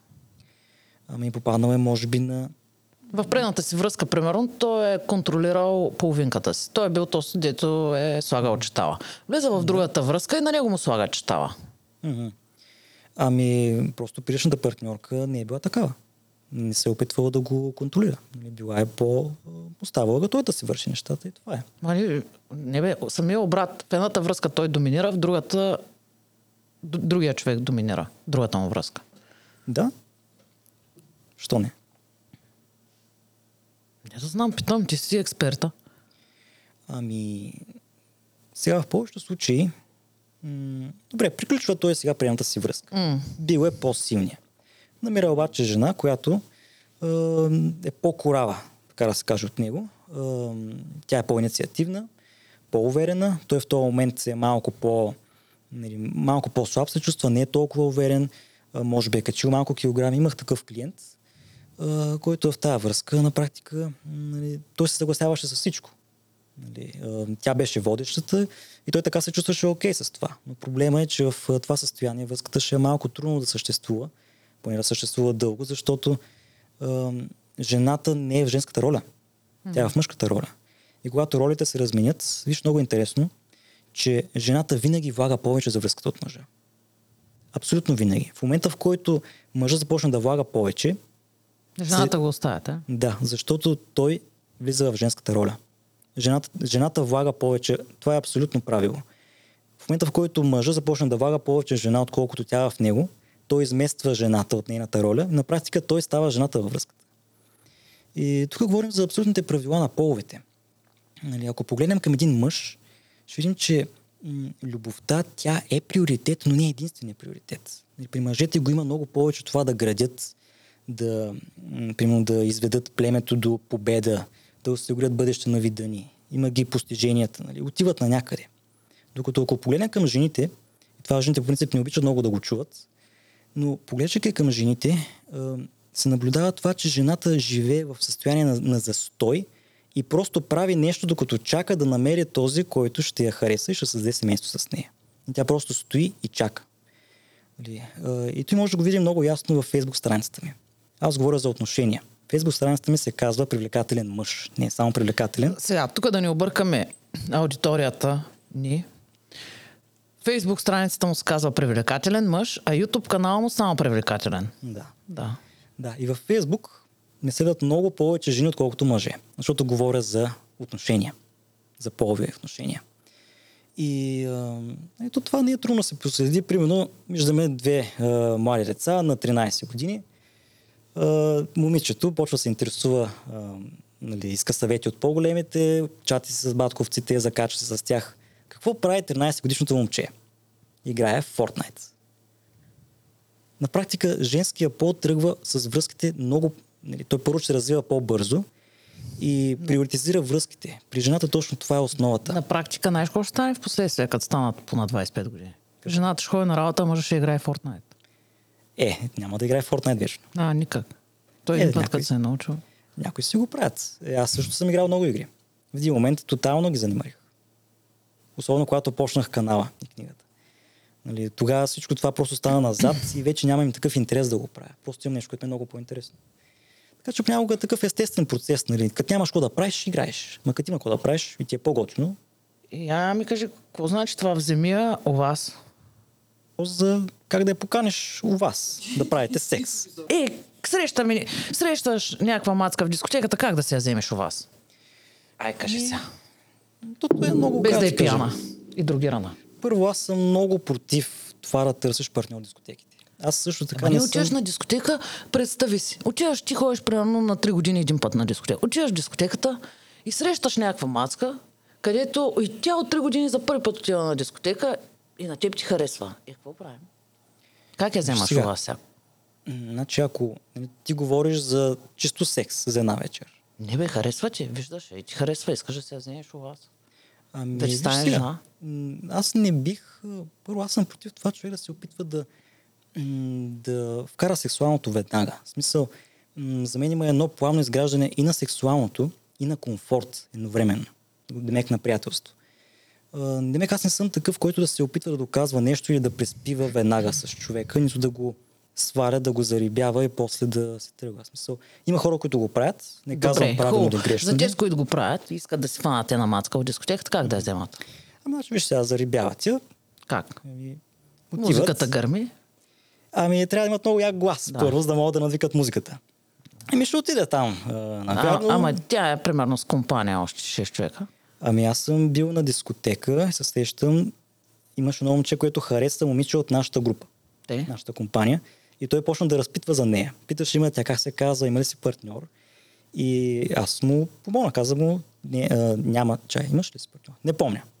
Вика му, така се казва, а, свободна е, а, сега е рожденичка, иди я поздрави. Той човек, ето той, аз го информирах. Изискват се топки да отидеш да питаш някой от компанията а, за момичето, дали, което ти харесва, дали А не е може ли директно да отиде да питане? Ами, може, що да не може. Но трябва да... Къде се изискват повече топки? Да отидеш да питаш от приятел от компанията или да отидеш директно? Ами, значи, виж, повече, да отидеш да питаш директно, повече определено. Защото, виж сега, от една страна ти като отидеш да питаш човека, нали, някой от компанията, дали тя е свободна, искаш да се застраховаш от една страна, да не сгафиш нещо. Ама то- ако паднеш пък на приятели? ами ако паднеш на приятели, ами приятели. Е, Аз само смисъл- питам, защото, защото правя едно социологическо проучване. Ами виж, ако попадне точно на приятели, вече зависи как ще го приеме приятели, но ако е той наистина, ще му кажеш, а, нали, че е късметлия просто. Нали, ще му кажеш, а, извинявай, е, голям късметлия си, кефиш ме. Е, това е, нищо повече. Нали, че, ако човека нещо изревнува или му стане гадно или каквото и да е там, то вече си е негов проблем. Нали, това си е вътрешен проблем. А, така че да. А, и какво ще направиш? Отидеш, я пита, нали, свободна ли е, може да потанцуват малко, може да излязат да пушат навън, да се приказват, да обменят контакт. И има много ситуации, даже при клиенти, които ми споделят, че нали, точно по този начин заребяват се с човека. В един момент тя сама почва да се върти около него. Нали? Той се върти около нея. Приказват си в един момент, я пита, какво ще правиш после. И дай да поджъткаме с колата, айде на там, второ, трето и отиват от тях. И то като и двамата имат интерес, то естествено, че ще се случи. Нали, стига да човека може, да може да се поиска. То хватката е само един, като има интерес да се получат нещата. То там е цаката. То естествено, че ако двамата имат интерес, ще се получи. Ама един Е, само като има как да накара другия. Еми, той трябва да вдигне интереса на другия. Как да стане? Ето как, как да стане? Еми, значи това зависи колко е привлечен другия и дали може да му вдигне допълнително този интерес, че да е достатъчно. За тук говорим за типична ситуация, в която превръщаш първоначален интерес в сексуален. Какво се прави? Еми, то може да е всичко буквално. Мисъл, някои го играят а, типично, нали знаеш те, а, как се наричаха? Пикап артист. Знаеш какво е това? Не. Пикап артист, това е мъж, който се занимава с това да съблазнява жени. Нали, Той, т.е. има ли такива мъже? Има, да. А, не бе, те са сериозни по принцип мъжете. И, И за кого ги съблазня? И, навярно, защото е бройкаджа. Нали, как- Както казвам, това си е вътрешен проблем. Нали, Аз нямам този проблем, затова никога не съм се опитвал да, да тласкам нещата към секс веднага, нито да свалям. В смисъл, аз затова тук не говоря от опита, говоря от опита на клиентите ми.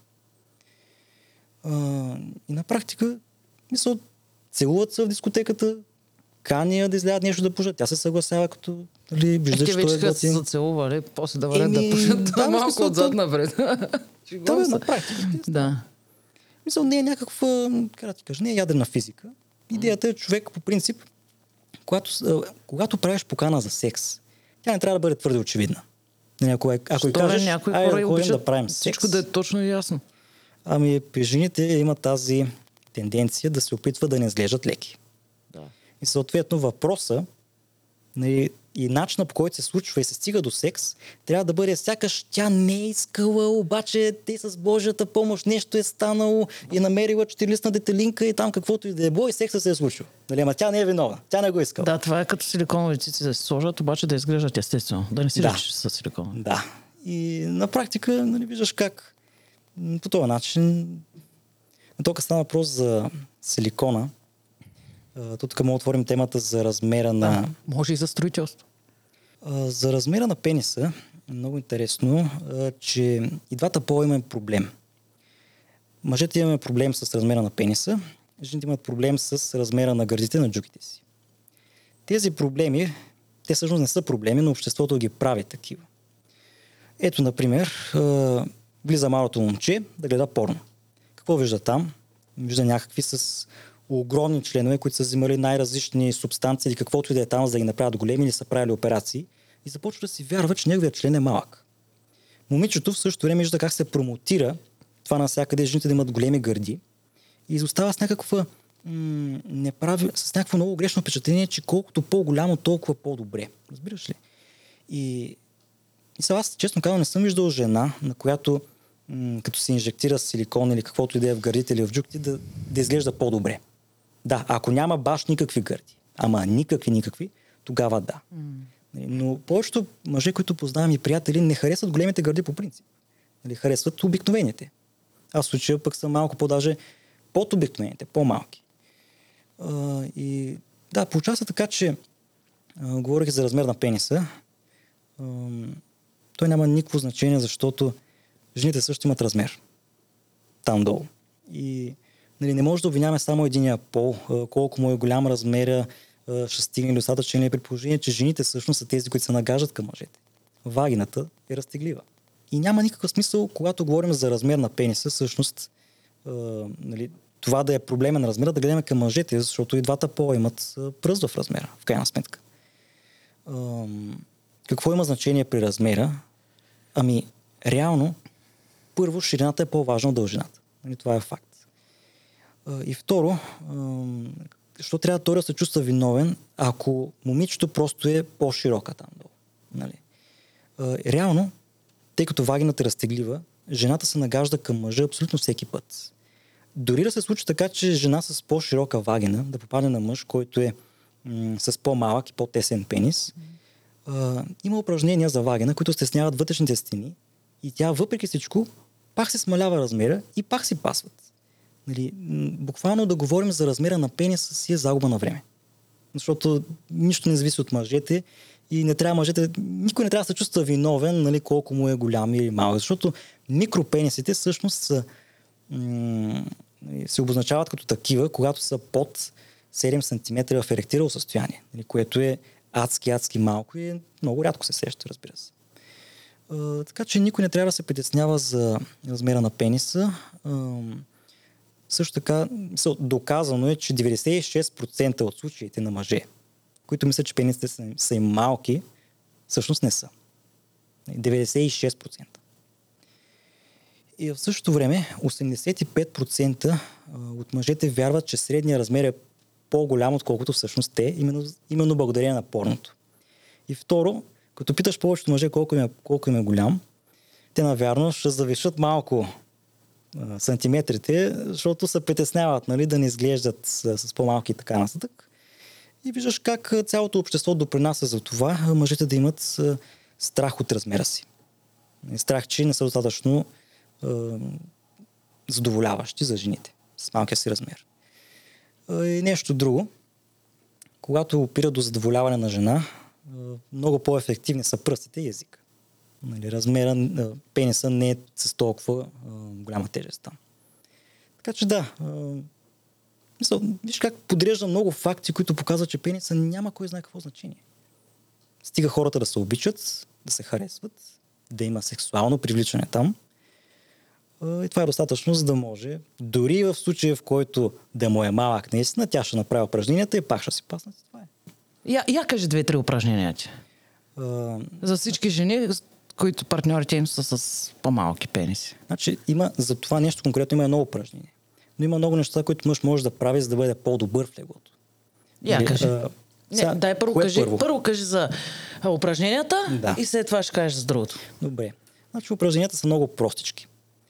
А, когато а, човек уринира, това е за двата пола, mm-hmm. когато човек уринира, докато уринира, прекъсва а, уринирането. И той трябва да стисне този мускул. Това е мускула, който наричаме мускула на любовта. И двата пола го имат. Тренирайки този мускул, има си серии, има си нива, на които се изкачва човек. а, примерно а, по 10 повторения на серия, то е буквално като на фитнес. Нали? А, но може да се прави. Сега една жена, дето и родила три деца, ще каже, ела ми го обясни на мене, като стиска. И реално, а, като се практикува това упражнение, жената си стеснява вътрешните стени, а мъжа развива контрол над пениса си. Нали, ако се замислиш, защо порно актьорите м- еякулират, когато те пожелаят. Нали, те нямат право да еякулират, когато си искат. Е, защото вземат хапчета. Не виж сега тези хапчета, които взимат, те може да са за оголемяване. Да, може да се за, за да издържат по-дълго, но естественият контрол над пениса идва от тези тренировки.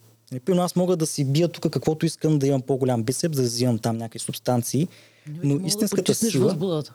Както можеш и да я засилиш. А, да, но това, за което говоря, придобивайки контрол над пениса. Кога еякулира мъжа? Какво се случва, когато той еякулира? Пенисът започва да се стяга. Той се стяга много силно, контрактира и еякулира. Контрола на пениса позволява на мъжа да държи пениса си в неутрално състояние, докато е еректирал, без да му позволява да контрактира когато той отнеме способността на пениса си или той има контрол на тази част и да не му позволява да контрактира, той на практика може да прави секс колкото дълго иска. Няма как да свърши, разбираш ли? Не еякулира. И затова той решава кога да се случи това нещо. Има много допълнителни фактори, които могат да помогнат на мъжа да, да издържи по-дълго, ако това е целта, разбира се. Важно е първо да подчертаем, че обикновеният секс продължава средно 7 минути, а не 20, 30 и 50, колко там нали, завишават цифрите защото ги става да се признаят. А, 7 а, минути обикновения секс и е много лесно да се удължи това време траяне. Примерно, ако правят секс прави. Когато мъжът е прав, еякулира по-трудно. Ако правят секс по-рано сутринта. Колкото по-рано, толкова по-трудно еяку- еякулира. Ако мъжа прави упражнения за дишане по време на секс, в които си изпълва корема на макс и в смисъл издува си корема максимално, като по този начин фокусира се, на- се на дишането над корема и на това да го държи максимално стегнат и пълен едновременно, това също има тенденцията да намалява възбурата на пениса или малко да го улесни в опита си да го задържи по-дълго. Ако иска също да прави секс по-дълго, може да еякулира преди това или по-рано през деня. Или пък нещо много лесно, когато правят секс Да. и той вижда, че се доближава до точката, от която ще еякулира, просто да го извади, но да продължи да стимулира жената с пръсти. По този начин тя не губи от възбудата си, а той си дава минутка-две, за да се отвъзбуди поне малко, нали, за да може да продължи отново. И така на практика при жената се получава, че така че тя се възбужда все повече и повече, защото на жената обикновено трябват около 20 минути да стигне до оргазъм. Ам, така мъжа на практика може да само с това нещо, ако кажем, че прави секс 5 минути, нали, идва четвъртата минута, той се възбужда, изважда го, продължава да стимулира с пръсти в рамките на 2 минути и после пак почва от първата минута. И няма да е от първата, пак от нали, възбурата, която е бил на втората минута. И така всеки път си позволява да манипулира а, секса, удължавайки го, примерно с 15 минути. Нали, И само това упражнение всъщност е достатъчно, за да а, нали, ако е бил, примерно, някой, който свършва много-много лесно и не може да, да задоволи партньорката Да. си, сега да бъде, а, нали, да се класира много така високо сред, а, нали, в умението си да, а, да й доставя оргазъм. А, сега, друго нещо, което може да прави е има едно упражнение, което се прави при мастурбация. И то е да се стимулира точно до момента, в който ще еякулира и тогава да, да спре, да го пусне. Нали, в смисъл, имитира също нещо, което обясних преди малко, но при мастурбация. По този начин се получава така, че м- нали, като го прави пет пъти, примерно, нали, възбужда го, аха да еякулира, обаче спира, оставя го намира, той се отвъзбужда и после пак почва. А, по този начин, това го спира Кори Уейн, между другото, а, може да еякулира, да тренира пениса да еякулира и след това да продължи да прави секс. Мек просто сменя презерватива и продължава. Нали, това също е ефективен начин. И аз тук не мога да кажа кой е най-добрия. Нали, според мен най-ефективно е да тренираш пенис. Да правиш упражненията за пенис, които включват стискането на мускул и освобождаването. Защото това е най-естественото нещо. Нали, другото е вече да добавяш някакви малки допълнителни неща нали, към, към самия секс, които да ти помогнат допълнително. Още нещо се сещам. Мъжа да изчислява нещо математически нали, в ума си, докато прави секс. Също е ефективно. Въпросът е колко ще му е кев да го прави. Нали? но са, виж, има много, много неща, които човек може да направи реално, за да си да бъде по-добър в това. Се сещам преди време. Бях се записал в един онлайн университет за секс. Така се нарича. Онлайн университет за секс, който имах някакви очаквания, то се оказа буквално като чисто порно. Което се събличат, учителката стои облечена и ти прави стриптиз докато се съблича. Нали, очаква да бъде нещо съвсем различно. Реално, но въпреки това, нещата, които казват там и примерите, които дават, отразяваха точно тези правила. И аз тогава, аз тези правила всъщност ги видях от съвсем друго, от съвсем други източници и после си давах сметка, че нали, чакай малко. Те ги обясняваха и в този университет. Нали. И те са обяснени в книгата, между другото. И да, по отношение на секса има много какво да се направи. И най-важното нещо за, така да се каже, жена да се прекара добре в секса, е мъжа също да се прекара добре. Повечето мъже се опитват да задоволят жените си и поставят удоволствието на жената пред тяхното. Докато всъщност, ако мъжа си прави кефа и си, нали, и си я чука там както му е кеф, нали, и са кефи и се наслаждава, ами всъщност тя се наслаждава на неговата наслада, защото той се наслаждава на тялото й. И, и това, че той м- просто се кефи на тялото и, и нали, докосва я, прави комплименти. Тя просто, нейната наслада е свързана с неговата. Затова, когато консултира мъже по отношение на това да се подобрят в секса, ги съветвам да заложат малко повече на това, което те искат да правят. Нали? Да контролират секса. Как искат, каква полза, какво им е окей okay на тях. И жената просто да се присъедини. Нали, сега, тя може да има предпочитания, тя естествено, че ги каже. Ако значи, да обобщя нещата, секс е като танцуването. Мъжа трябва да вое. Точно така. А, така. Тук говорим за доминация. И това беше от нас. Ако искате още сексуални теми, имате някакви въпроси, да бе, пениса ви е малък, голям, а, жените не въискат или много въискат, може да се обърнете към Любо за всякакви въпроси.